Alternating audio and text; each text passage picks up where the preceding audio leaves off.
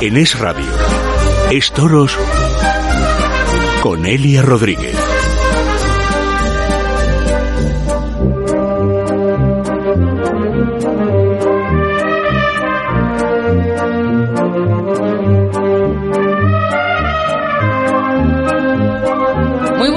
Noches, bienvenidos a Estoros en Es Radio. Vamos ya con nuestros 60 minutos sobre la actualidad taurina. Me encanta porque leía esta, esta semana, me mandaban esta noticia, toros a fuerza de algoritmo. Pues están preparando como la corrida perfecta, imagínense, con inteligencia artificial. Esto ya es una cosa, eh, claro, por medio de, datos eh, van a poder anticipar, que esto ya parece ciencia ficción, pero una no se atreve a decir ciencia ficción porque, pues después de lo que estamos viviendo, supera cualquier película. Pero anticipar cómo se va a comportar el animal en la plaza. Aquí hay debate, ¿eh? también, también te digo, pero bueno, eh, lo que no podemos anticipar es el comportamiento humano. La estupidez no tiene límites, desde luego, aquella frase que a mí me encanta, cuánto más peligro tiene un imbécil que un malvado, ¿verdad? Pues bueno, bienvenidos al, al país de los ofendiditos, de esos dignos que luchan, pero solo cuando, cuando hay espectadores, cuando tienen público. Eh, me explico, la libertad de expresión, esto que tanto de lo que tanto hablamos, no se puede confundir con el derecho al pataleo. No tiene nada que ver. Eh, si vemos algo en el ruedo que no nos gusta, yo creo que no todo vale. No vale humillar, insultar, vejar, reventar faenas que podían haber sido, incluso algunas, me atrevo a decir, de puerta grande. La afición en este caso, bueno, no quiero ser gruesa en esto, la verdadera afición que disfruta de los toros no, son esos eh, aficionados que disfrutan silbando, gritando improperios.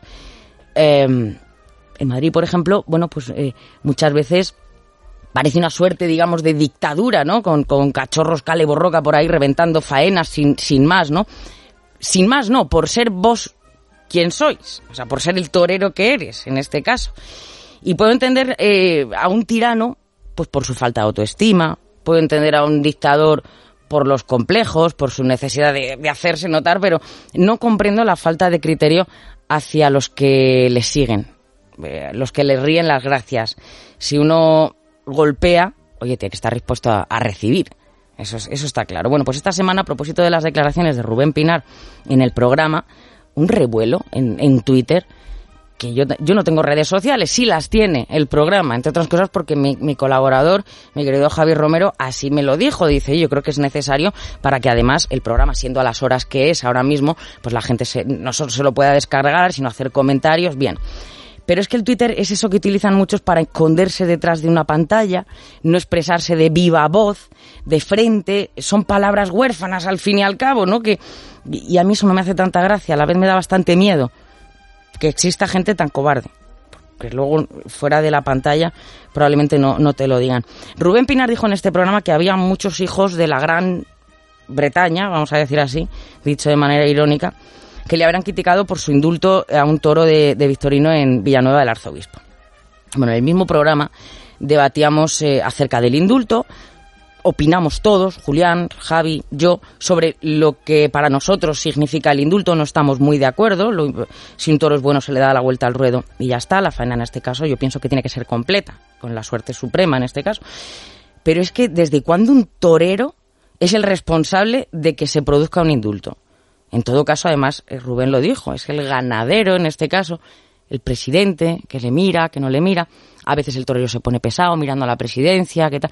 Pero creo que no fue el caso, o sea, es la afición, la presidencia, el ganadero, pero ¿desde cuándo un torero es el que decide, tiene potestad para que para que se le insulte a él por el indulto de un torero. Bueno, pues fue tal el revuelo que, que Rubén Pinar, en este caso, que se apresuró a pedir perdón en un comunicado eh, diciendo que sentía mucho esas palabras eh, hacia los aficionados. A ver, esa fue su reacción, educada como es él, con mesura, pero la suya. Yo la mía, en este caso, que es la, de la que habla, yo creo que eh, pocas explicaciones hay que darles a los que son irrespetuosos eh, eh, ya de, de primeras, ¿no? Yo no tengo que pedir perdón. Cuando uno pide perdón, lo hace con la certeza de que no volverá a hacerlo. Yo en este caso lo haré una y otra vez, criticaré y daré voz a quienes pues maltratan por actitudes autoritarias y dictatoriales. Entonces no voy a pedir perdón porque lo voy a seguir haciendo. Eh, los manipuladores cuando Cuando hacen algo te hacen creer que la culpa es tuya y además se hacen los ofendidos, porque se sienten aludidos eh, los, eh, los ofendidos con las declaraciones de Rubén Pinar. No dio ningún nombre, pero se sienten ofendidos. Oye, pues quien se pica también dicen, ¿no? El, el, el argot ¿no? Eh, popular. desde determinadas asociaciones yo creo que deberían enseñar, ser didácticos, no, no mostrarse por encima del bien y del mal, para, para enseñar, yo creo que no hay que sentar cátedra, hay que ser humildes para producir, construir esa integridad, que se les llena la boca, integridad de la tauromaquia que tanto defienden. Eh, mire, la integridad es hacer lo correcto aunque nadie te esté mirando. Me parece a mí que más de un ofendidito no lo sería tanto sin espectadores y tuiteros deseosos de bulla y de gresca.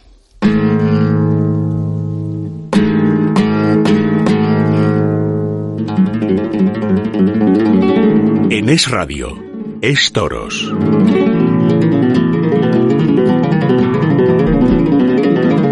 Están ya escuchando Julián Agulla, buenas noches. Muy buenas noches y atentamente, además, atentamente. Me alegro, me alegro, amigo. Creo que sí, hombre, solo faltaba que, que no prestar atención a todo lo que se dice en el programa, y digo a todo, a todo.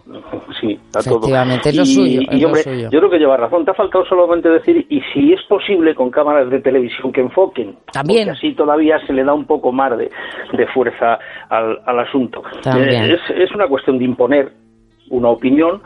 Eh, yo jamás, jamás eh, he querido dar lecciones de nada, de nada. Yo doy mi opinión, la mía, que lógicamente puede ser diferente en la totalidad con la tuya o con la de Javi o con la de cualquiera, cada uno tiene sus opiniones, por eso el mundo del toro es tan amplio. Pero aquí se basa en algunos casos de que sea mía. Yo he oído en una plaza de, de por ahí cuando ha habido una discusión de fulanito, no, sí, la oreja sí, no, oiga usted que yo es que soy de Madrid. Ah, ya tiene usted título Esto de es, sí, sí, ya tiene usted patente porque, de corso. Sí, patente de corso. Y a mí sí que me gustaría, y lo he dicho muchas veces, saber dónde se dan los títulos de, de sabios De Aristóteles Taurino. Sí, de Aristóteles. Yo quiero presentarme. Hombre, a, claro. ver si saco, a ver si saco un 2 o un 3. El máster no del universo, como He-Man. No pasaría, bien, no sí. pasaría de ahí. Bueno. Pero bueno, yo no quisiera que se nos pasara con este revuelo de las redes, eh, que esta semana, el día 26, se cumplía el aniversario del fallecimiento de, de Francisco Rivera Paquirri con aquella gran lección que nos dio a todos. Sí. Porque mm, yo tampoco sé por qué permitieron entrar una cámara en un quirófano. Eso son de estas cosas que, que uno, claro, con el revuelo, igual que de las redes hay mucho revuelo, el revuelo del momento, ahí se cuela uno, se cuela otro, y, y siempre uno con el móvil va y graba. Yo me parece que son imágenes tan, tan sumamente íntimas de un médico los médicos y Terrible, en este caso terrible, terrible. como para que luego eso estuvo dando vueltas y vueltas y Sí, vueltas. yo me acuerdo que una vez entró la Pantoja en directo ya en Canal Sur, que era un programa eh, de Agustín Bravo, creo que era, y, y les, les decía, o sea, basta Sí, por- por ya de poner esas imágenes que, que han pasado ya mil años y basta Claro. ya, o sea, era Sí, una cosa sí, increíble, que, pero bueno. Hombre, sirven, sí que es verdad que sirven para ver la entereza que tuvo en ese momento. Ya, pero no, con una vez, de- vale. de Una imagen no vale más que mil palabras, uno lo puede contar, Exactamente, o sea, yo creo que tenemos que tener ese recuerdo como, como se tiene en la fecha del, del Guillo, como se tiene siempre en la fecha de, de, de Manolete, porque, o en la de Gallito, pues porque son eh, toreros que han marcado un tiempo importante y a los que hay que tener en el recuerdo y, y, y mal haría la tauromaquia de no tenerlos. ¿no? Totalmente. Déjame bueno. que déjame que salude Julián a, a Javi Romero que me está escuchando también y a Diego Sánchez de la Cruz. Javi, buenas noches. Buenas noches, Elia, Julián, Diego, ¿qué tal? Y está por ahí Diego Sánchez de la Cruz. Diego, buenas noches. Buenas noches, Elia. Yo también te he estado escuchando y creo que eh, has dado en el clavo de algo que es muy importante decir. Yo el otro día, por cierto, me perdí, me perdí toda la diversión porque como Te lo sabes, yo perdiste, claro. por, No- por, cir- por circunstancias personales no puedo quedarme todo el programa, de momento. Eh, y, y bueno, luego, eh, obviamente, cuando me lo escuché, pues efectivamente, Rubén Pinar eh, dijo lo que dijo y luego se, ha, eh, se han hecho todo tipo de valoraciones. Pero yo creo que eh, a la hora de ponerse eh, tan, tan en contra del torero y luego lanzarse contra el programa, yo creo que hay algo muy eh, muy elemental, que es que la cinta está ahí, ¿no? El, podcast lo puede escuchar que lo cualquiera. escuchen. Y más allá de si Rubén Pinar eh, quiere después o no retractarse, pero yo creo que evidentemente pudo escoger eh, palabras menos gruesas, eso Sí, es evidente, sí. ¿no? Y, y se puede considerar incluso que, que, se, que se pasó, claro que se pasó. Pero eh, cualquiera que escuche eh, cuál fue vuestra reacción, eh, porque yo la he escuchado varias veces, ¿no? Me, me, me, me, el momento fue un momento muy, muy, muy radiofónico, ¿no?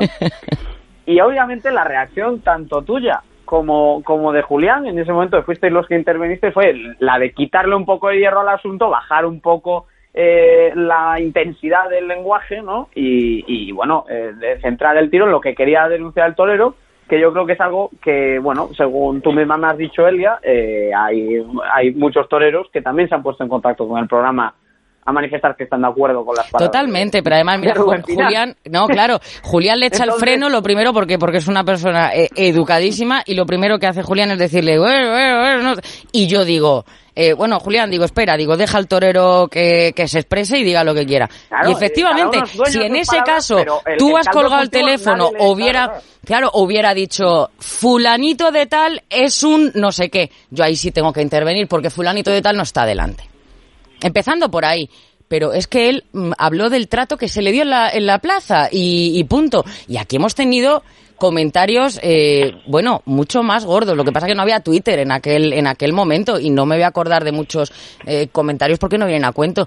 Y es que, claro, si uno se da por ofendido, aquí hemos intentado ponernos en contacto con los ofendidos y no han querido, ¿eh? También eh, quería ir a eso, yo creo que es importante también que lo digas, yo creo que evidentemente forma parte de la intrahistoria de un programa, pero hoy en este programa eh, deberían haber estado algunas personas que tienen cierta representatividad dentro del mundo del, toro y de la afición y que emplearon eh, pues eh, las palabras que, que, vieron convenientes en sus redes sociales y sus canales para criticar no ya las palabras de Rubén Pinar, que Rubén Pinar por lo visto se arrepiente de lo que dijo y me parece muy bien que se arrepienta de lo que ha dicho si de verdad lo siente así, pero también hubo críticas contra el programa, entonces me extraña que después toda esa gente que pues tiene mucho arrojo por lo visto para eh, desde el anonimato o desde en esos 140 caracteres sentado, desde, la, desde el saloncito de casa que es muy fácil arreglar el mundo es muy fácil arreglar el mundo eh, pero luego que se les invite a estar aquí en, eh, en Estoros a decir lo que ellos quieran, porque lo bonito de lo que pasó con Rubén Pinar, como otros episodios que hayamos tenido, eh, hayamos tenido en el programa,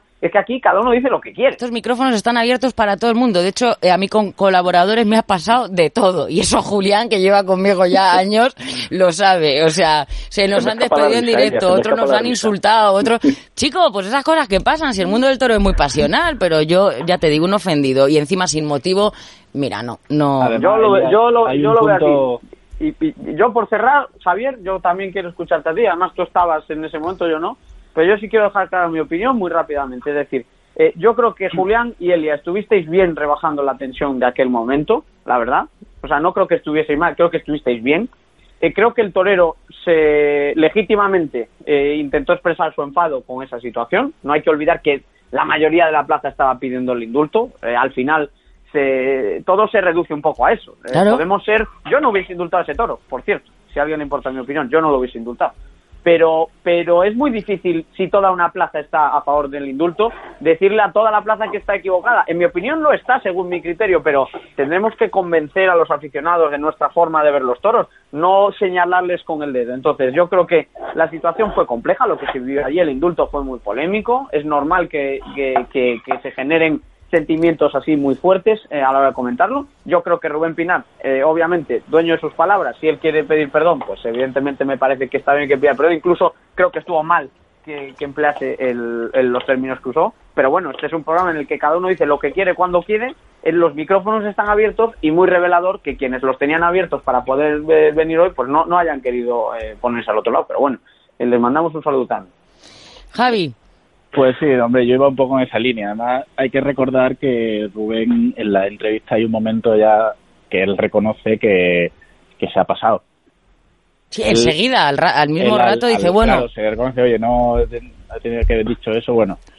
Eh, para tampoco voy a dar muchas más pinceladas, todos lo hemos visto, hemos visto cómo fue el ataque y yo lo que quiero remarcar un poco es que tú, Elia, no estás aquí para cortar el micrófono a nadie ni para decirle nada, simplemente tú abres el micrófono para que la gente opine y luego ya, pues bueno, puedes entrar otro y decir, oye, mira, pues yo lo que ha dicho este no, no me gusta, pues ya está, y ya está. Pero no por ello eres una sinvergüenza, como te han dicho, eh, o eres una mala profesional, como han dicho algunos profesionales o gente vinculada a medios de comunicación eh, con otras palabras, pero lo han dicho. Entonces, bueno, pues eso es un poco lo que, lo que quería decir, ya está.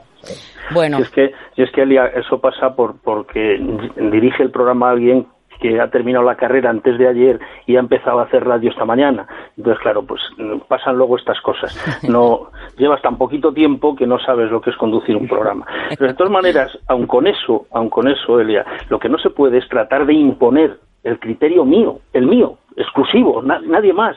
No se puede levantar alguien en un tendido y llamar tontos al resto de la plaza como se hace en algunos sitios o como se señala algún periodista y se correaba fulanito, tonto, o sea, porque no opina como yo yo no soy capaz de decirle a nadie. Soy, yo creo que la modestia ante todo. Eh, los grandes escritores, incluso taurinos, pues nunca se han jactado de nada. Ellos han escrito, los que les han subido al, pedestal o les han bajado en algunos momentos, ha sido los que leen sus periódicos o escuchen las crónicas. Pero, pero hombre, eh, lo que no se puede es tratar de imponer lo que lo que yo opino hombre y, y la frase más categórica de todas las que, vamos, ha, habido muchas, yo he oído llamar a toreros lo mismo que dijo Rubén Pinar y decírselo desde el tendido a un torero, sin saber que, puede, que puede estar detrás de ti el hermano del torero, o el cuñado, o, un amigo y que te... Mira, yo me acuerdo, Julián, y con este vamos a terminar porque le estamos dando mucho sí, pero yo me acuerdo de palabras de, que no viene a cuento, da igual, ni las voy a repetir, de Roberto Domínguez también en su día, pero claro, era Roberto Domínguez, y dijo, con una palabra definió en este caso al, al 7. Es que, una palabra que le habrán dicho 40.000 veces a Juli y anda que no la han reventado y le seguirán reventando faena. y si yo te contara algunas a, Sebastián Castella, en Madrid le han quitado puertas grandes a Sebastián Castella ciertas partes de la bueno, que ni se sabe, que ni se sabe. Pero es que te iba a decir esa frase, cuando alguien se levanta en un tendido y se dirige a un novillero y le dice, tú hazme caso a mí, chaval, hombre, ya denota quién es el personaje, quién es el personaje o, qué es la opinión de esa, de esa parte de la afición. Tú hazme caso a mí, o sea, no tiene eh, apoderado, no tiene dos compañeros más, no tiene banderilleros, no hay nadie, nada más que uno en el tendido que se levanta y le dice, tú hazme caso a mí, chaval. Aristóteles, el Aristóteles, lo que estamos diciendo. Bueno. Pero también te digo una cosa, Elia, cada uno habla para su público y como dice Julián, hay gente que lo que quiere es ponerse campanuda para que le aplaudan cuatro. Que sí, que sí, ya está. Los que quieran los aplausos de los cuatro ya los han tenido, me parece muy bien. Y yo insisto, aquí el, señor, el señor Rubén Pinar dijo lo que quiso y me parece estupendo. Y si ahora lo quiere, se requiere retractar, pues que se retracte también, me parece magnífico, pero faltaría más que no se puede hablar con libertad de expresión eh, en, un programa de toros, en uno de los pocos que quedan eh, en, un espacio y en una radio generalista. Entonces, bueno, no, pues, en una eh, radio generalista el único. a mí me, que ya te digo, si a mí incluso también me pidió luego perdón, perdón, digo, a mí no me tienes que pedir perdón, digo, yo a ti te voy a tratar, bueno, por tus palabras más gruesas, menos gruesas, digo, pero por tu actitud en el ruedo, y yo en eso no puedo entrar a, juzgarlo porque ya digo que me pareció eh, pues lo que te digo, que toda esta gente, esa integridad de, que muestran, eh, hacerlo correcto es hacerlo cuando nadie te está mirando.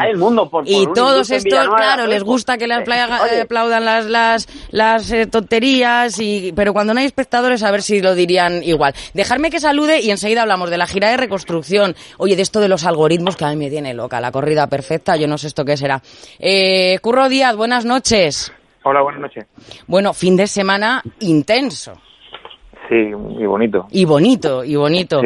Eh, bueno, en, en Cabra, en este caso, eh, oreja y oreja.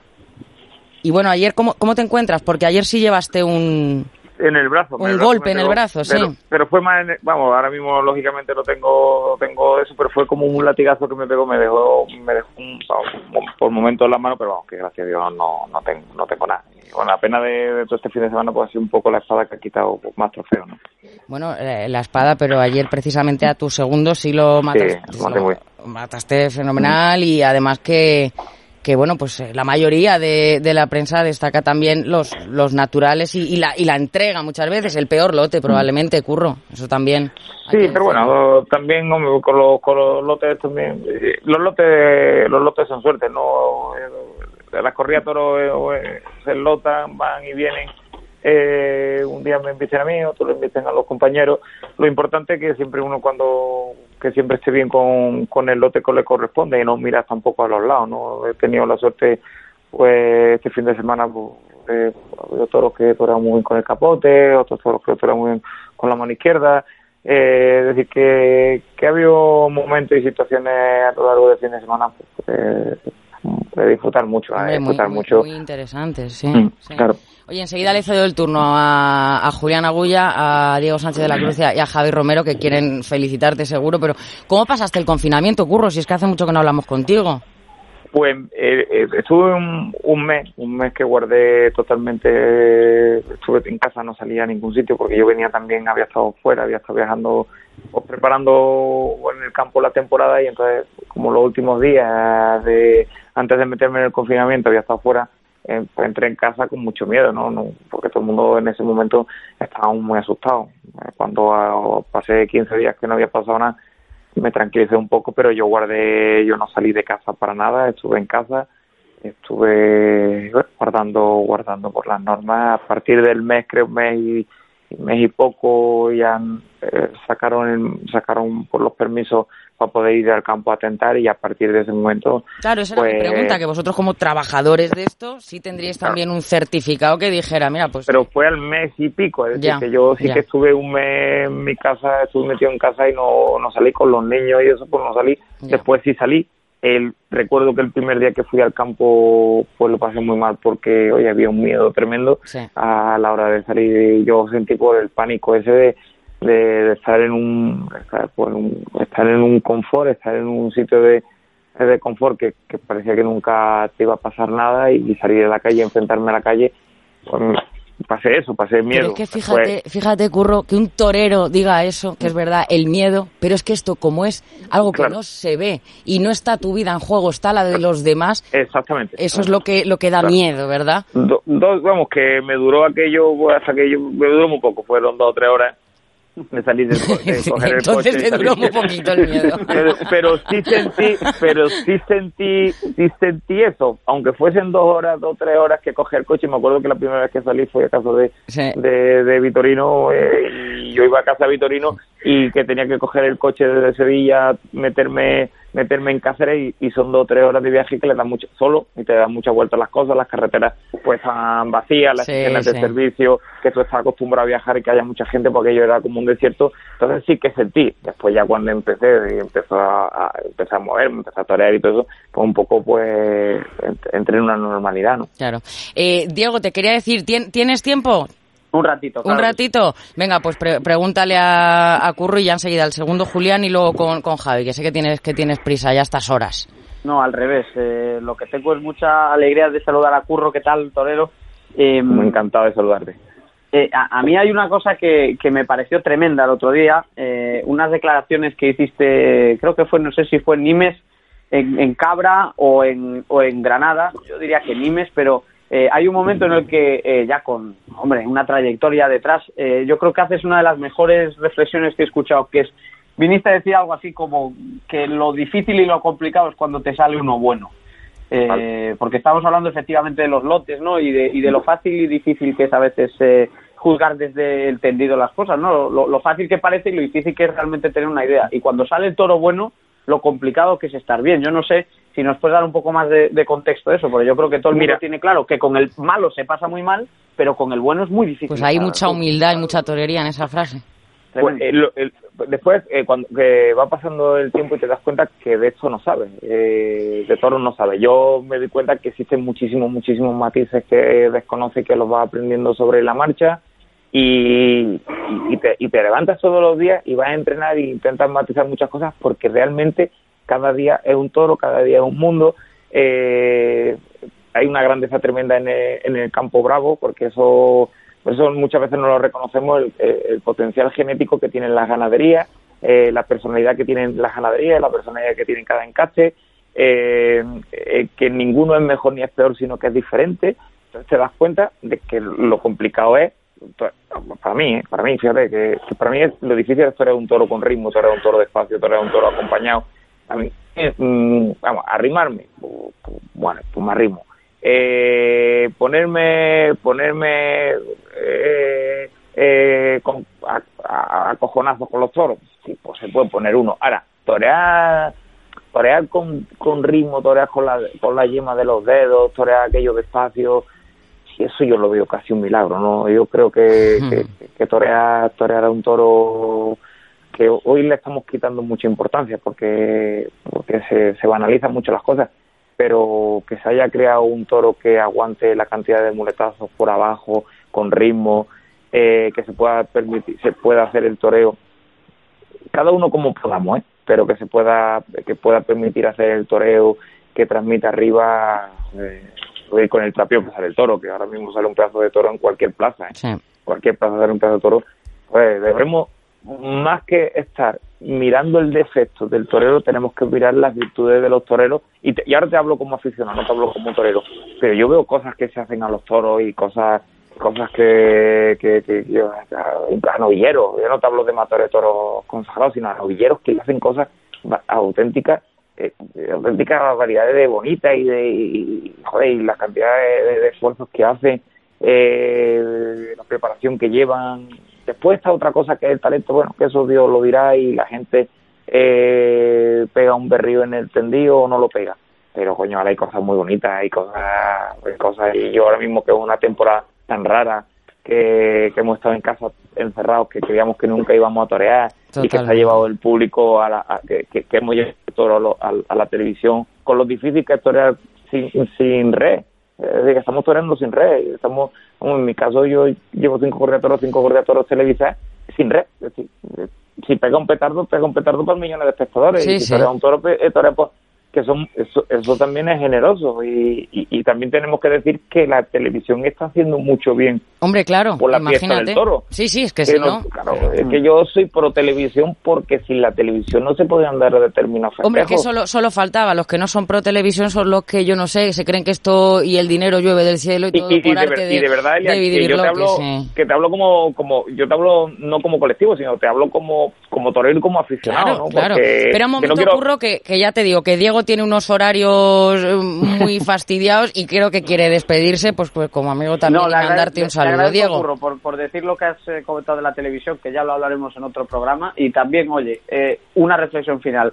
Hay toreros con mucha técnica hoy en día y efectivamente se hacen muchas cosas bonitas, pero si Curro sigue los carteles es porque es distinto. Y la personalidad hoy en día es algo que yo creo que está en alto y eso es lo que le da caché y categoría a la, a la carrera y a la trayectoria de un torero que tiene años de alternativa detrás, pero que sigue le dando ese punto de categoría a los carteles. Curro, buenas noches. Muchísimas gracias. Diego, Un, abrazo hasta el domingo de la semana que viene. Curro, espera que gracias te, a todos. te saluda también Julián Agulla y luego Javier Romero. Julián, Julián Agulla. Muy buenas noches, Curro. Hola, buenas noches. ¿Cómo estamos? Muy bien, muy bien. aquí estoy, aquí estoy en casa. En casita, en, en, en Tomares. Sí, bueno, hoy he de venir a recoger los niños que han estado aquí en este, estoy en Estepa, ahora mismo estoy en Estepa sufriendo. Bueno, qué, qué, qué, niños... qué bueno los polvorones. Sí, no, son muy buenos. ¿Cómo, ¿Cómo te va a durar más de dos minutos el miedo eh, siendo de Linares, eh, viviendo en Tomares, el pueblo de, de, uno de los toreros más valientes que ha habido en la historia del toreo, que es Bombita, y además siendo Currodías? Eh, estábamos hablando antes de encastes, de la, los distintos comportamientos.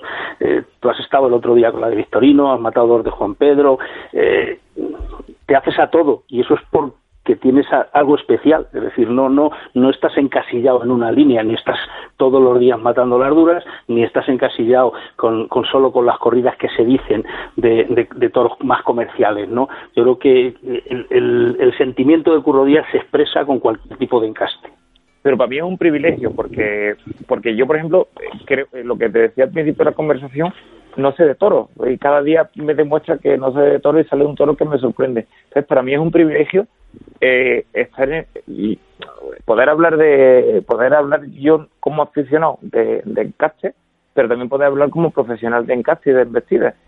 Y nunca nos vamos a poner de acuerdo, porque nadie se va a poner el aficionado con el torero nos podemos poner podemos tener un punto de un punto de inflexión o podemos llegar un momento a, a acoplarnos pero entiendo que, que ni el toreo es blanco ni el toreo es negro, es decir, que el toro está lleno de, de matices. Y yo tengo la suerte de haber, pues, de haber, pues, toreado toro bien, de, de, de oye, por haber toreado toro bien de Vitorino, lo toramos a gusto. Y también lo he pasado mal con algunos de, de otras ganaderías que son comerciales. Es que y, y, para torear algún toro con, con ritmo, por lo mejor hay determinados encastes que se aproximan más al ritmo y dureza se aproxima más a otros encastes. Es decir, joder, es que Lo que tú no puedes, creo, ¿eh? mi humilde opinión, lo que no puedes sentarte a ver a, a matar una corrida de toros de las consideradas duras y, y, que, y, que, y que yo como aficionado quiera ver torear Lo como mismo, de. Juan Pedro. Obviamente, Claro, yo por ejemplo, ahí es donde el, el- el único punto donde yo discrepo es eso, porque joder, perfectamente se puede matar la corrida de toro mm, de una ganadería dura, pero no no yo, yo, Francisco Díaz Flores como aficionado, pretender que, que, que, que toree despacio como uno de otra ganadería. Pero obviamente requiere, requiere otra lidia, eso está, eso Totalmente. está claro. Eso está claro. Totalmente. Y por eso lo hace tan bonito el toreo y por eso todos los toros no son iguales y por, y por eso eh, tiene esa variedad el toreo que deberíamos, deberíamos. Y, y ya te hablo como aficionado, que, que me encantan los toros y que soy un enfermo del, to- del toreo. Yo como aficionado también me gusta ver eh, que, que, que, oye, que una ganadería, eh, yo sé que incluso las ganaderías duras son todas diferentes por encastes, por... Eh, yo he tenido la suerte que había hablado del confinamiento. Yo he tenido una suerte dentro de lo, de lo malo, porque ha sido muy malo. Eh, yo me uno a una, una- gran amistad con Vitorino, que creo que creo que es un conservador genético y tiene encastes. Yo hemos toreado, tanto Emilio de Justo como yo, hemos toreado, y también Caraballo, que también estaba allí en la finca, eh, hemos toreado, creo que han sido ciento y pico vacas de distintos encases. El eh, Urcola, Encina, los de Albacerrada, joder, y cada una era diferente. Cada una era diferente y había que torearlas totalmente diferentes, pero dentro del mundo del toreo. Y entonces te enseña la cantidad de matices que tienen las embestias de los, de los animales. Pero, por ejemplo, eh, no se puede torear igual. Yo creo que yo, yo no sé torearla igual. A lo mejor hay alguien que con un toro de eso se puede, pero yo no. Pero sí es verdad que hay que defender eso, mm, de defender que se siente una, una persona en un, en un, en un tendido y que no vaya con un, con un cliché. Claro, tienes que ir predispuesto a, a lo que vas a ver. Eh, Javi, Claro. Javi Romero. Curro, ¿qué tal? Buenas noches. Torero. Hola, buenas noches. La verdad que estamos disfrutando mucho este año que pues está- te estamos viendo bastante, ¿no? Y gracias a la televisión, los que no nos podemos ver tanto, pues podemos verte. Eh, la pena es que este año no te hemos podido ver en tu, en tu tierra, en Linares, pero sin embargo sí que te veremos el, próximo 17 de octubre en una corrida de campanilla en la feria de, Jaén. Eh, esa es mi primera reflexión, ¿no? A ver, ¿qué, opinas tú de, o qué me puedes contar de, de, este, de estas dos, dos festejos, el que no ha estado y el que va a estar? Y otro es como ayer recordaban en la, en la corrida eh, cómo los novilleros, eh, sobre todo los de tu tierra, te, te tienen en mucha estima, ¿no? ¿Y qué me puedes decir de, este chico, el ganador de, la, de las novilladas de, Canal Sur y de la Junta de Andalucía, de Marcos Linares, que, que va como un tiro? Sí, hombre, ahora mismo, ahora mismo, gracias a Dios, pues, en primer lugar, eh, lo dije ayer, agradecer por el cariño que me tiene por los toreros que salen de, que empiezan.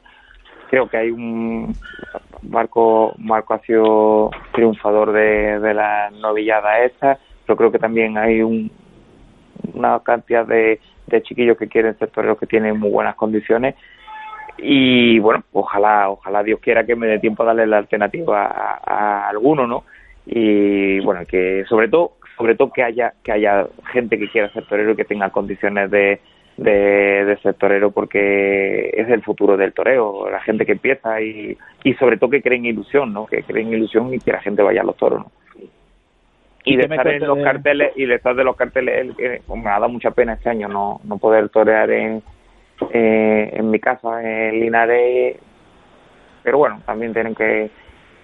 Yo respeto muchísimo a, a los empresarios, los respeto. Entiendo que pues que a veces le pueda encajar un torero y a veces pues no le encaje y ese año no le encajó en Linares eh, le encajo le, ca- le encajo en Jaén y bueno yo sé que jugarte el dinero jugarte el dinero como empresario no debe ser nada fácil y si y si pues oye no, no le encajaba yo el Linares por circunstancias bueno el año que viene el año que viene pues, pues seguro seguro pasa, seguro claro. que le encajaré no Claro que sí. Pues Curro, mu- muchísimas gracias, Curro Díaz, por haber estado con nosotros. Encantados, como siempre, de escucharte, de saludarte y enhorabuena, evidentemente, pues por, por este fin de semana. gracias a vosotros porque con el cariño que me tratáis siempre pues siempre son hace son much- es muchos años hablando con vosotros y nada y daros mi enhorabuena con, lo difícil que es hoy en día sacar un programa de toros y sobre todo un programa de toros con la categoría que tenéis vosotros. Pues muchas gracias, viniendo de ti además, vamos, un, piropazo. Gracias, Curro, buenas muchas noches. Gracias. Adiós. Un abrazo, gracias. Adiós, adiós.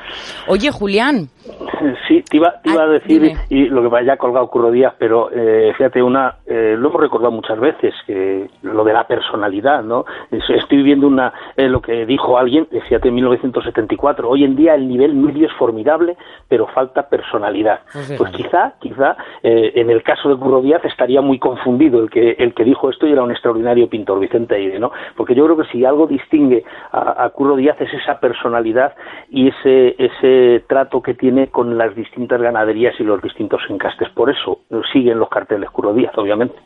Oye, eh, bueno, espérate, ahora voy con lo de los algoritmos, que me, que me tienen loca de verdad, pero Javi, publicábamos... Eh, soñar con los algoritmos. Es alucinante, de verdad, hasta qué punto vamos a, llegar. Eh, Javi, podemos leer la noticia de, esa feria de la reconstrucción, gira de la reconstrucción, que hombre, si Dios quiere que no se ponga mal la cosa, pero si se pusiera por lo menos por televisión lo vamos a poder ver.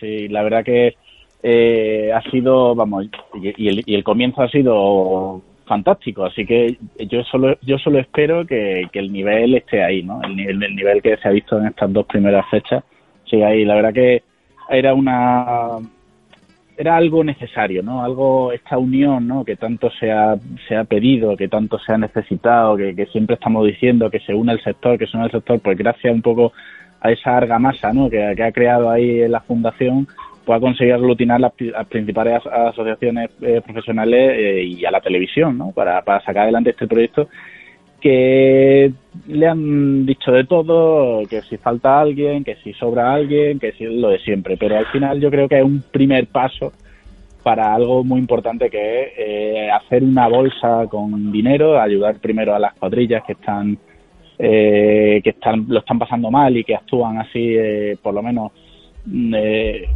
ayudándole un poco, ¿no? Y luego crear una bolsa para el año que viene, eh, dar festejos en zonas en las que se han perdido los, festejos. Sí, se han perdido pueblos, total. Se han perdido, claro, esa es un poco la, idea de este proyecto que, que, bueno, comenzó el pasado fin de semana en Cabra y que acabará eh, pues, a mediados de noviembre, a finales de noviembre, el, el día 22, perdón, en Logroño.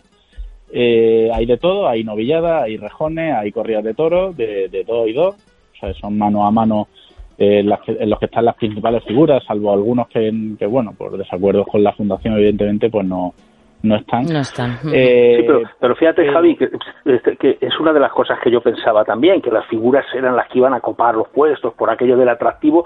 Oye, estamos viendo que eh, Pablo Aguado, que todavía, aunque entre comillas pues se le puede considerar, pero va todavía con Rafa Serna, que es un, es un torero también emergente, está David Miranda, está Joaquín Galdós, es decir, en Fortes, mm, que ha estado pues apartado casi durante un año, va a reaparecer o va a volver a coger la muleta para ponerse ante un toro David Mora, que, que, no lo tenía muy, claro el, vestirse de luces este año. Y yo creo que estás dando un poco las, las claves de un, de un proyecto que a mí me parece interesante. Lo que pasa es que también has dado otra puntadita a, a algo de lo que se está diciendo ya que, por qué la fundación ahora va a ser otra, eh, va a ser empresa, que si por qué unos toreros sí, otros no, que por qué fulanito sí, menganito, que a ver quién, elige los toros, que a ver quién elige los toreros. Es decir, hay una el debate eterno de cualquier Sí, pero hay una parte de la asociación que nunca, nunca ve nada bien, nunca. Eh, eh, la botella siempre está medio siempre, vacía. Siempre vacía. Pero, un poquito, es... que se me está yendo el programa volando y tenemos tantos temas porque no quiero dejar pasar la actualidad si hablaba de los, algoritmos, que ahora le voy a preguntar, porque qué mejor, Julián, que preguntarle a un ganadero, pero claro, a ver, don Antonio Bañuelos, buenas noches. Hola, buenas noches. Bueno, antes de nada, eh, ¿le digo enhorabuena por lo de la unión? Pues sí, porque en el momento más difícil, más crítico... Ahí voy, ahí voy, precisamente. Yo le doy la enhorabuena, pero vaya, vaya la que, la que tenemos eh, encima. en su estado cuesta arriba, pero al mismo... Eh, al mismo tiempo se producen las circunstancias de poder eh, encarrilar, solucionar y unir em, direcciones que venían equivocadas desde hace muchos años. Precisamente la situación de quiebra en diversos sectores dentro del mismo sector hace que se puedan unir y que se puedan cambiar. Y esto que se ha iniciado es un camino en el que se va a alargar andando y eh, creo que tiene que ser irreversible. Bueno, Julián, eh, le preguntamos sobre el algoritmo. Bueno, vamos a hablar otras cosas más, más serias. Julián Agulla. Sí, buenas noches, Antonio. Yo, yo creo que, que sí, que es, que es enhorabuena. Eh, ya lo hablé en su día cuando salió el nombramiento, porque, porque lógicamente ya eran muchos años los que llevaba eh, Carlos Núñez al frente de, de la Unión. Quizá mm, esos estatutos están muy bien hechos para mm, dar otro cambio, otra opinión. Los momentos no son los mejores, pero quizá alguien eh, que también empezó con una ganadería mm, no con los mejores parámetros. Tras, trasladar una ganadería de Cádiz al páramo de Burgos con el frío que hace ya era todo un reto. No sé si este es más grande o más pequeño, pero yo creo que es otro reto eh, y que si te has hecho cargo es con el fin de, de llevarlo a buen puerto, ¿no? ¿Es pregunta o respuesta? Reflexión. No, yo pregunto, pregunto, y yo creo que esa es la decisión, porque si no, no hubieras aceptado, obviamente. Bueno, pues sí, efectivamente, hace 25 años tomé una decisión de realizar un proyecto que llevaba mucho tiempo ya en, en el diseño, pero no en la realidad y desde luego nunca para llegar a esta dimensión, sino simplemente por matar el gusanillo, pero bueno, eso de que la vaca mala come lo mismo que la buena, pues haciendo las cosas bien, eh, no siempre salen bien, pero te aproximan. Fue un reto, efectivamente, de aclimatar el toro de Lidia a una nueva altitud, a una orografía quebrada, pero mm, no tiene nada que ver con el sentido de la pregunta, que yo creo que se refiere al momento actual y en el que sí, tomo posesión porque lo deciden todos los compañeros hace dos años ya, que fuera continuador y que fuera el iniciador de esta, de esta nueva etapa, pero nada estaba previsto de la situación sanitaria Claro. que agrava y lo acentúa mucho más. Bueno, y en Pero, esto de que, bueno, en el- don Antonio, perdón, que en esto en el mundo del toro, que no estamos en nada de acuerdo, precisamente su, su elección eh, eh, sí que ha causado unanimidad, ¿no? Que todo el mundo se congratula de que sea usted el nuevo presidente.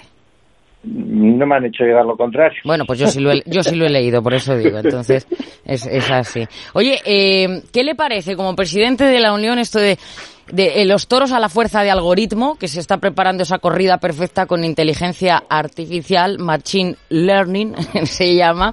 Y claro, veo por aquí una foto que está eh, Juan Pedro Domecq con Nicolás eh, Franco, que es el responsable de la empresa, y dice que gracias a unas variables, yo ya no lo veo imposible, don Antonio, no veo imposible nada, se puede anticipar cómo va a comportarse el animal en la plaza. Esto destruye la esencia del, del toreo, ¿no?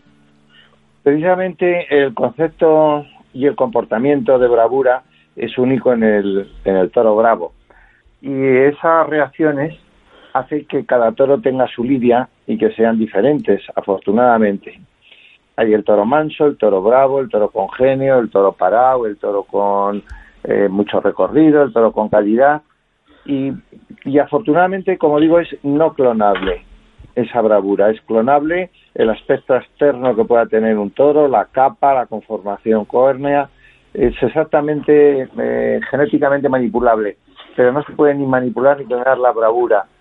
Por lo tanto, yo no, no tengo ni idea de logaritmos, pero sí sé que, ninguna, que ningún ganadero, eh, y a todos les he oído decir por la mañana, este no falla en el Sí. sorteo, este no falla Sí. porque es del tal y hermano de cual, del Y tal no se cual, sabe lo cual, que lleva dentro hasta que... Nada, hasta que no sale a la plaza, Claro. no se sabe y depende del toro y del torero también. Hay muchos toreros que enseñan al toro a embestir, que, les a- que le ayudan a embestir según la posición del torero, la, la posición de la muleta, eh, lo que le pueden ayudar. Por lo tanto, eh, yo no, no, no voy más allá que lo que he aprendido en estos 27 años. Bueno, la realidad es en lo que sigo aprendiendo y cada vez me doy cuenta pues que, que tenemos más que saber y que no no es predecible todas las ganaderías tienen dientes de sierra de momentos Claro. eh, de una regularidad muy alta muy alta quiere decir un 60% de toreabilidad en su en su camada y momentos bajos porque los sementales van cambiando y las vacas van cambiando incluso mismo padre misma madre pues en la familia de humanos que tienen inteligencia que puede ser un concepto parecido a la bravura, la Sí, sí. reacción que se tiene ante una situación nueva, pues mismo padre, misma madre, tienen cinco hijos, uno es alto, otro es bajo, uno es inteligente, otro es listo, otro tiene unas cualidades, uno es gordito, otro es delgado. Si en humanos, con todos los medios que hay, no se puede controlar la genética de un animal al que no te puedes acercar, pues eh, no sé hasta qué punto es eh, es más allá del laboratorio que suponen los tentaderos y la selección de las hechuras, lo cual en esta ganadería, vamos, en mi caso propio, le damos una importancia excepcional, ¿no? Mantener las hechuras de su origen y con ello conseguimos pues que estén muy entipadas las camadas año tras año, temporada tras temporada y bueno, mm, a pesar de estar el año como está, pues ya estamos con la ilusión puesta de los nuevos sementales del año que viene, de, probarlos y, en fin, continuar. Continuar porque esta es una empresa en crisis como todas que hay en el país, somos una más, no tenemos por qué pedir unas subvenciones excepcionales, aunque sí es un caso excepcional por ser un producto que consume a diario y que es perecedero porque tiene una edad límite, pero lo que sí que tenemos sobre nuestras espaldas eh, los ganaderos y de forma voluntaria y al mismo tiempo obligada es el mantener el, por el bien del ecosistema y de la biosfera española el mantener mm, las 500.000 hectáreas de pastizal de, de ESA declaradas por la Unión Europea de alto valor natural. Y no solamente eso sino que ya se empiezan a, a crear hábitat para toros en las marismas en zonas de sierra, de monte bajo, ha evolucionado mucho, ya son muchos cientos de mil o quizás un millón de hectáreas dedicadas al pastoreo del ganado bravo que fija a la población rural, fija a la mujer en el campo rural, fija los puestos de trabajo, no es lo mismo que la agricultura o, otro cebadero que se puede llevar desde una ciudad, ir y venir, allí hay que vivir, son vasos de sangre en continua ebullición los toros y hay que estar cercano a ellos el día a día eh, en fin, las consejerías de medio ambiente, ya que el gobierno ha transferido a las consejerías las responsabilidades sobre la llevanza de este sector, hace que estemos dirigiéndonos a las consejerías de medio ambiente para que se nos compense al menos el esfuerzo que hacemos en mantener todo este territorio que influye en el clima español en la fauna, en la flora y en todo lo que convive. Por la conservación de esa biodiversidad, está, está claro, vamos, pero... Uh, Javi, Javi Romero. Sí, don Antonio, ¿qué tal? Buenas noches. Enhorabuena por el, nombramiento. La verdad que, bueno, está bien que, que haya renovación en, en, las diferentes asociaciones. Eh, mi pregunta más, bien es para que usted me, me aporte una reflexión sobre esta gira de reconstrucción en la que ustedes participan y en la que eh, los ganaderos han rebajado lo que han podido el, pues el, coste de, su, de, su, de sus toros.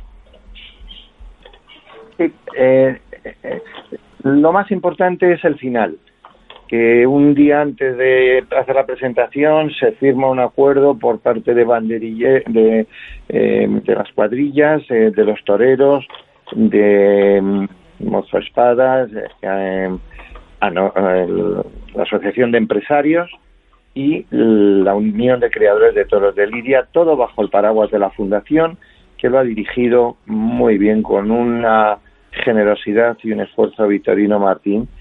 Y se ha logrado por primera vez la unión del sector, pero porque, porque hemos tenido que estar hundidos para poder unirnos, ¿no?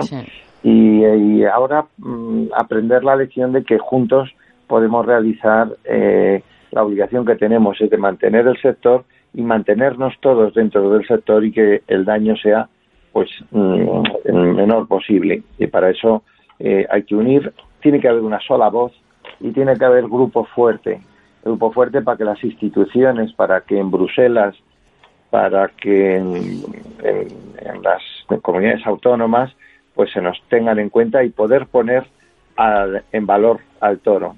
Mm. Y, en eso nos hemos unido y, personalmente como presidente de la Unión de Creadores de Toros, pues yo insisto que dentro del respeto de la iniciativa de cada ganadero, eh, calcular los toros y la cabeza y la, la cabaña de Bravo que tiene que haber para el año 2021, porque si no se regula se puede producir una saturación entre la oferta y la demanda eh, ya que se tenían que haber lidiado a, fecha de hoy cerca de eh, 8.000 toros, más los festejos populares, pues serían 10.000 toros y no se habrán lidiado, no creo que se hayan lidiado 100.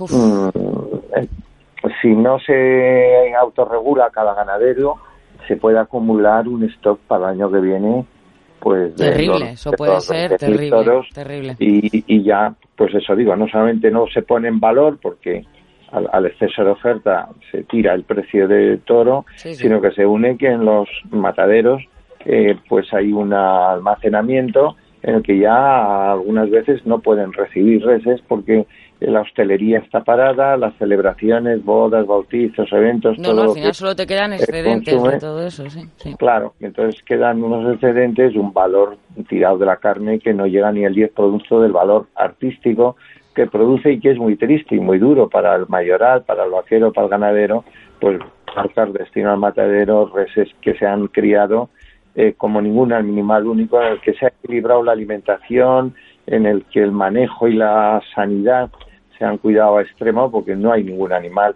que, se críe como el toro de Lidia y, la selección se ha hecho pues con, el mejor criterio. ¿no? Es, pues duro verlo terminar así, pero bueno, es una una etapa de la historia de la humanidad en la que estamos siendo protagonistas. Desde luego, es histórico, se, sí. Se estudiará a lo largo de la historia, ¿no? Esto ocurrió y como digo, esto ocurrió quiere decir que esto pasará y, tenemos que, subsistir. Claro que Entre esta unión que se ha hecho para esta gira equilibrada en la que se da cabida a pueblos que ya estaban dejando de dar toros, en el que se recorre toda la geografía española de norte a sur y de este a oeste con una nueva luz, con una nueva ilusión, eh, llevando a través de las cámaras a, los, a la afición y espectadores de toda España, es decir, esto sigue funcionando y la generosidad de los toreros y los bandilleros, pues sí, menos mal que, que está siendo que está siendo así. Así es. Pues don Antonio Bañuelos, muchísimas gracias por haber estado con nosotros. Un fuerte abrazo, suerte. Un abrazo, gracias, y enhorabuena por nuestro programa. Gracias. Julián, vaya datos. Pues sí, fíjate, pero fíjate si, si el proyecto es bonito, como para que encima eh, pensemos en ponerle palos a, la, a, las ruedas. Pero me quedo, fíjate, eh, Curro Díaz, Antonio Bañuelos, si recordamos palabras de Fernando Cuadri cuando habla con nosotros, es que cada día estoy aprendiendo, es que no se sabe nada de toros. Esa es la humildad. Claro, pero es que es así. Mira, eh, hay un. A mí cuando me dicen que estoy harta de que me. Pero si no tienes ni. Como lo que dijo, ni de, de toros, digo, pues efectivamente, y aquí estamos aprendiendo la razón, y hay un libro de Luis Fernández Salcedo que es 13 ganaderos románticos, en el que uno de esos 13 ganaderos es Faustino Udaeta. A Faustino Udaeta le salen los toros cada día mejor. O sea, Lidia hoy una novillada, los seis excepcionales. Lidia eh, dentro de 15 días una corrida de toros de lujo. Bueno, pues viene a Madrid en una fecha determinada, además, bueno, y coge 30 toros y los lleva a lo que es hoy Barajas, a los campos de la Muñoza, y dice que los elija la gente. Que vaya la gente y elija los toros porque todos van a embestir y allí se presenta desde la, desde la infanta a la chata y un montón de gente y escogen los seis toros. Un petardo, vamos, tan monumental que mandó la ganadería al matadero. O sea, es que en el mismo, cuando iba por el quinto toro, subió a ver a un amigo que tenía ganado manso y le dijo, oye, mañana me mandas dos charoleses a la finca que se los voy a echar a las vacas. ¿Pero qué dices? Espérate que lo mismo el sexto es de bandera. El sexto va a ser peor que los demás. Nada, la decisión está tomada. Y lo hizo. O sea que fíjate si alguien sabe de toros. Que si es que fíjate, Javi, no hay nada más incierto en este caso que el comportamiento de un toro. Hombre, tú puedes saber, no puedes saber, pero que es verdad, eh, Victoriano del Río me acuerdo que también lo intentó con aquello de la clonación la y tal. Clonación, y nos lo acaba de dejar muy claro Antonio que se puede clonar, bueno, el, el, trapío, digamos, ¿no? La morfología del toro, pero no lo que lleva dentro. Es complicadísimo el, el, la creación, por así decirlo, de un toro bravo y que ese toro sea un toro de bandera, eso es dificilísimo porque muchas veces además te sale el mismo del mismo padre incluso de la misma madre sí, sí lo ha dicho lo ha dicho Antonio una Javi. cosa tremenda sí, lo ha dicho clarísimo no pero y además fíjate eh, a Fernando Cuadri le dieron la vuelta al ruedo a un toro en Valencia que él no quería que entrara en la corrida. O sea dijo ese toro va de sobrero, pero que no entre. Al final, en el viaje y en la estancia, los toros pues, beben menos agua, hay uno que se queda más estrechito y deciden los veterinarios y el presidente, no, ese toro no puede entrar en la corrida, que entre el sobrero. Bueno, pues creo que Fernando Cuadri, bueno, nos lo ha dicho y está escrito además, que no, que no y que no, diciéndole al mayoral que no. Al final entró en la corrida. Excepcional. Y, y era el sexto y dijo, este se carga la corrida, la corrida iba por muy buen camino, eh, orejas, patatas, dice, ahora sale el sexto y pega el petardo y todo el mundo se va a acordar del sexto. Bueno, pues le dieron la vuelta al ruedo. Para que veas. No, hay muchos sobreros que dan sorpresas, ¿eh? Claro, sí, sí, Pero, pero si muchas veces, oye, eh, Cloti Calvo, la, la de Buenavista, un toro que le da la vuelta al ruedo y que me dijo a mí que es que eh, lo habían rechazado varias empresas porque no tenía la morfología más o menos perfecta y creían que se lo quería colgar de gato. Y le dije yo, pues doña Clotilde, llame usted a todos los empresarios o a todos los veedores que dijeron que no a ese toro, le dice, pues mira cómo ha salido el toro a ver si llevaba razón el ganadero. Pero otras veces también, lógicamente, se confunde el ganadero por muy bien contrastada que tenga la ganadería. Aquí eh, Joselito nos lo dijo muy claro con el Tajo y la Reina, ¿no? Dice, es, una cura de humildad constante, ¿no? Lo que lleva dentro. Oye, chicos, Rocarrey y... Primero fue Talavante, ahora Rocarrey, ¿no? Eh, le dice adiós, adiós a Ramón Valencia y a, y a Campuzano. No sé te iba, a comentar yo de la noticia, ¿no? Yo, para mí yo creo que ha sido de los bueno, además de lo de la gira de reconstrucción, la noticia taurina más importante de, esta semana. Como el, principal torero, que además se ha quitado un poco de medio esta, esta temporada, no, no está apareciendo, parece que, está, está tapado, está tapado y cómo ha roto con, pues, con el hombre que le descubrió y con Ramón Valencia, que es ese músculo que ha tenido detrás. ¿no? Yo lo primero que pensé, nada más leer la noticia, ¿no? lo vi de repente el, mensaje que había mandado Rocarrey y tal, y digo, digo, uy, uy, uy. Y esto, entonces me acordé de una, de una cosa que publicó ABC hace unos meses, de una reunión que luego se desmintió, pero se quedó la cosa ahí un poco extraña entre Roca Rey y Talavante. A ver si van a hacer otra segunda gira de reconstrucción entre los dos. Ay, Dios mío, ya, ya se venía, ya se venía rumoreando mucho. El año pasado se venía rumoreando mucho que la unión iba a durar poco tiempo, que, pero bueno, eso le pasó también con Castella a, a José Antonio Campuzano. Eh, Castella lo tuvo incluso viviendo en su, casa y demás, y, también, hombre, yo lo que sí me gustaría en estos casos de, de, estas rupturas es que la, explicación pues fuera un poco, no, no es que tenga ningún interés particular, yo no soy cotilla en ese sentido, me da igual, allá cada uno con su carrera ¿no?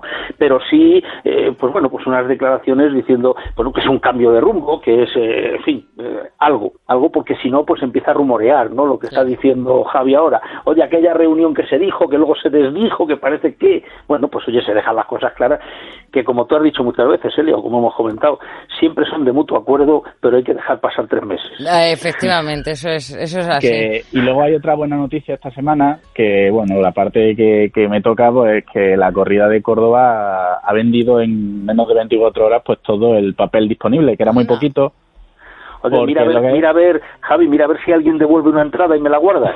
Yo casi me quedo sin entrada, Julián, que cuando me fui, cuando me metí a las 12 ya estaba todo casi Bueno, pues que, sean, que, sean, que sean dos, que el AVE, tú estás en Córdoba, pero yo en el AVE tardo hora y no, La, verdad que además he hablado con amigos de, de Madrid, me han dicho que vienen, eh, gente de Sevilla que conozco también viene, con lo cual va a ser va a ser un evento que yo espero, la verdad, que, que se rompan todas las barreras que hay y que se televise, porque eh, es necesario la imagen que va a dar, esa, como ha dicho Garzón, que va a hacer una cosa especial con la plaza engalanada, eh, que la que Morante, Juan Ortega, es que un, un, con Torres Andillas, que es un cartel fantástico, que yo solo confío en que invistan, que salga todo bien y que se televise, a ser posible, si no puede Canal Toros por lo que sea, que, que lo cojan las autonómicas que, y que se televisen las autonómicas que den Toros y que lo vea toda España. A ver si se ve esa plaza llena que desde los tiempos de Finito Novillero no, no la vemos no la vemos llenar y que yo sí he estado en esa plaza cuando cuando se llenaba hasta la bandera en los años 70 72 74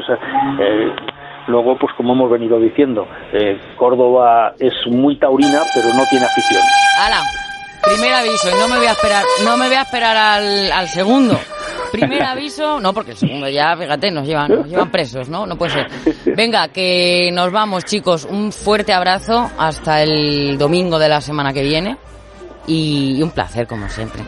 Pues un abrazo, un abrazo virtual para, para todos. Un abrazo virtual, a ver si algún día ya ya para el 2020, un abrazo para el 2040 podemos darnos un abrazo, si puede ser. Venga, chicos, buenas noches. buenas noches. Y a todos ustedes, bueno, que Luz Robles ha estado en el, el control, muy bien esos avisos, porque es que si no se enrollan estamos aquí toda la noche. Eh, volvemos el domingo que viene, descansen, adiós.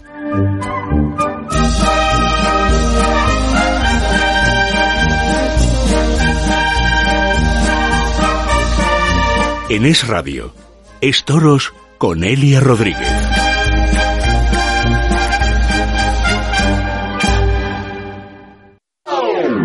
Escucha este programa cuando y donde quieras a través de los podcasts de Es Radio. Instala nuestra aplicación para iOS o Android. Entra en nuestra web esradio.fm o búscanos en iVoox, Apple Podcast o Spotify.